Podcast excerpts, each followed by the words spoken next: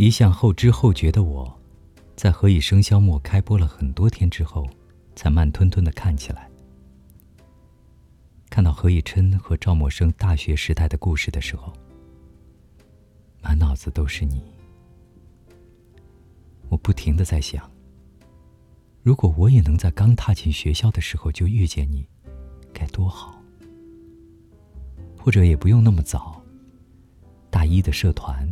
大二的课堂，甚至大三的校园都好。倘若我们早点遇见，是不是我就不用像现在这样远隔千里的想念你，却告都不敢告诉你？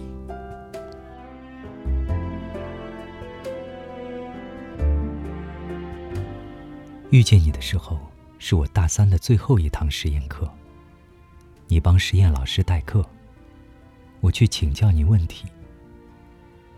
你的脸真好看，声音真好听，你人真好。你们做事情时，我插话进去，只有你会温柔的回话给我，帮我掩饰尴尬。那时你大四，我们同院不同系。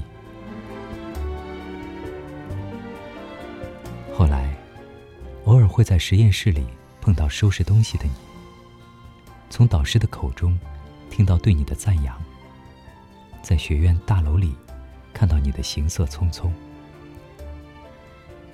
我知道你会画画，因为我看过你放在实验室里的笔记，上面画满了各种实验装置和你秀气的字体做的注释。我知道你会弹钢琴，会吹长笛。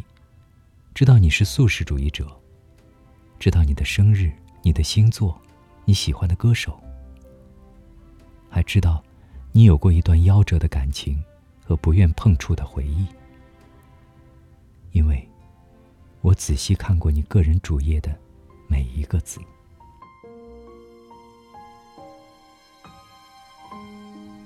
可是，即便我知道再多，也无济于事。我认识你之后的第十五天，就是你们的毕业典礼。十五天，短到我都来不及和你多说上几句话。毕业典礼那天，我很早到，站在红毯延伸过去的台阶上，看你们穿着学位袍在礼堂里闪闪发光。我想着该怎样鼓起勇气去挽起胳膊。和你一起走过长长的红毯，和你一起在签名墙前合影。红毯两边是密密麻麻的人墙，准备为你们献上鲜花和热烈的欢呼。我在礼堂门口，拿着一支玫瑰花，张望了很久很久。内厅里的人越来越多，台阶两旁迎接你们的人越来越少。直到典礼即将开始，大家纷纷解散，伴着音响里欢快的音乐走入内厅，你才出现在门口。我焦急的大喊：“还有一个人，还有一个人！”可是我的声音被淹没在震耳欲聋的音乐里，没有人留下为你献上鲜花和掌声。我看着你走上台阶，递给你一支玫瑰花。和亲手为你做的刻着你的名字的毕业礼物，对你说：“学姐，毕业快乐。”你笑着说：“谢谢你。”你入场后，我在签名墙上把名字签在了你的旁边。这就是我为你做过的最浪漫的事了。再后来，你飞去香港读书。在走前的那个暑假，我约过你两次。我们一起看了一场电影，你带我去了你常去的素食餐厅。我在夜色中向你表白，紧张的心脏砰砰砰快跳了出来。你说现在的你不想谈恋爱，只想在一个对的时间，一个志同道合的人。然后，柴米油盐地久天长。你说，现在不是那个时间。我知道，你这不是为了拒绝我而做的敷衍，因为我在两年前就理解了你现在所说的这种感觉，或者说，爱不起来的绝望。可是，如今，你重新点燃了我，我却没能点燃你。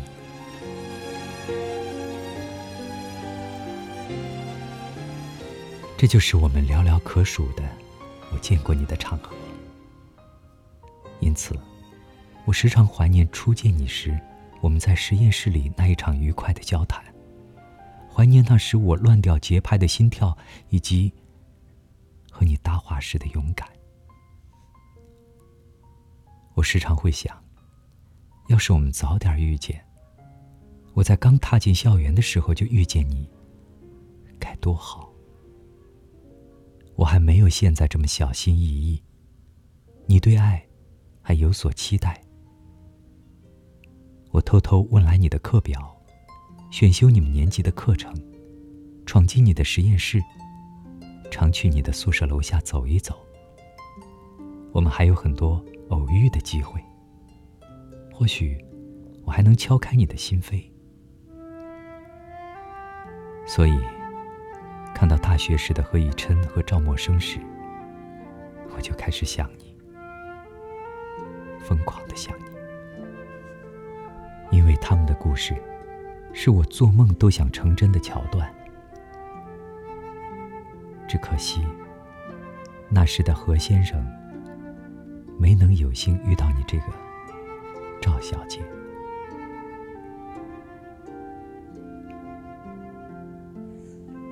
不得不承认，缘分是个很微妙的东西。往往情之所系，在一念之间。只一场遇见，便千千绊绊，剪不断，理还乱。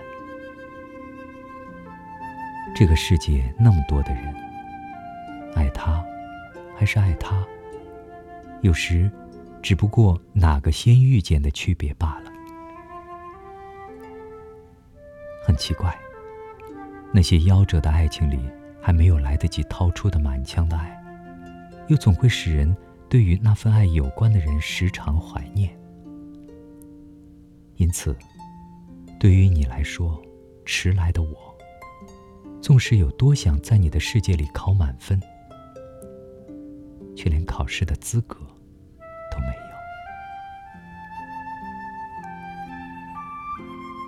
我仍旧有装作不咸不淡的在一些时间问候你，大概对你的喜欢和惦念也是只增不减。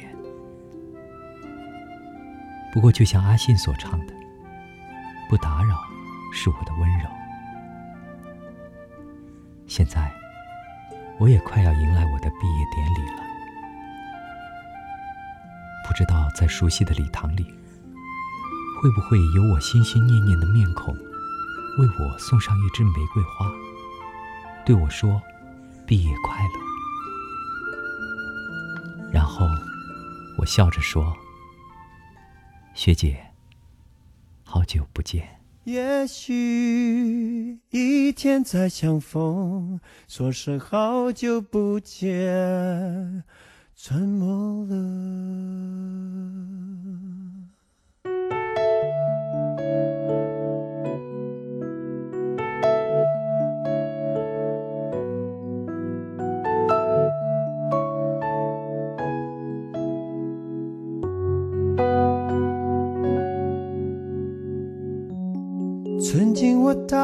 听过你最近的生活，忙碌工作之余是否有运动？今天和昨日不同，我不在你身旁，不甘寂寞的你是不是很难？至于我过得还不错，不如以前疯，那一家的士客，我再也没去过。天亮了，挂念了，有从前还是好的。这熟透的脸孔，我还真的舍不得。和你的记住了，虽然将来会尘封，也许一天再相逢。说是好久不见。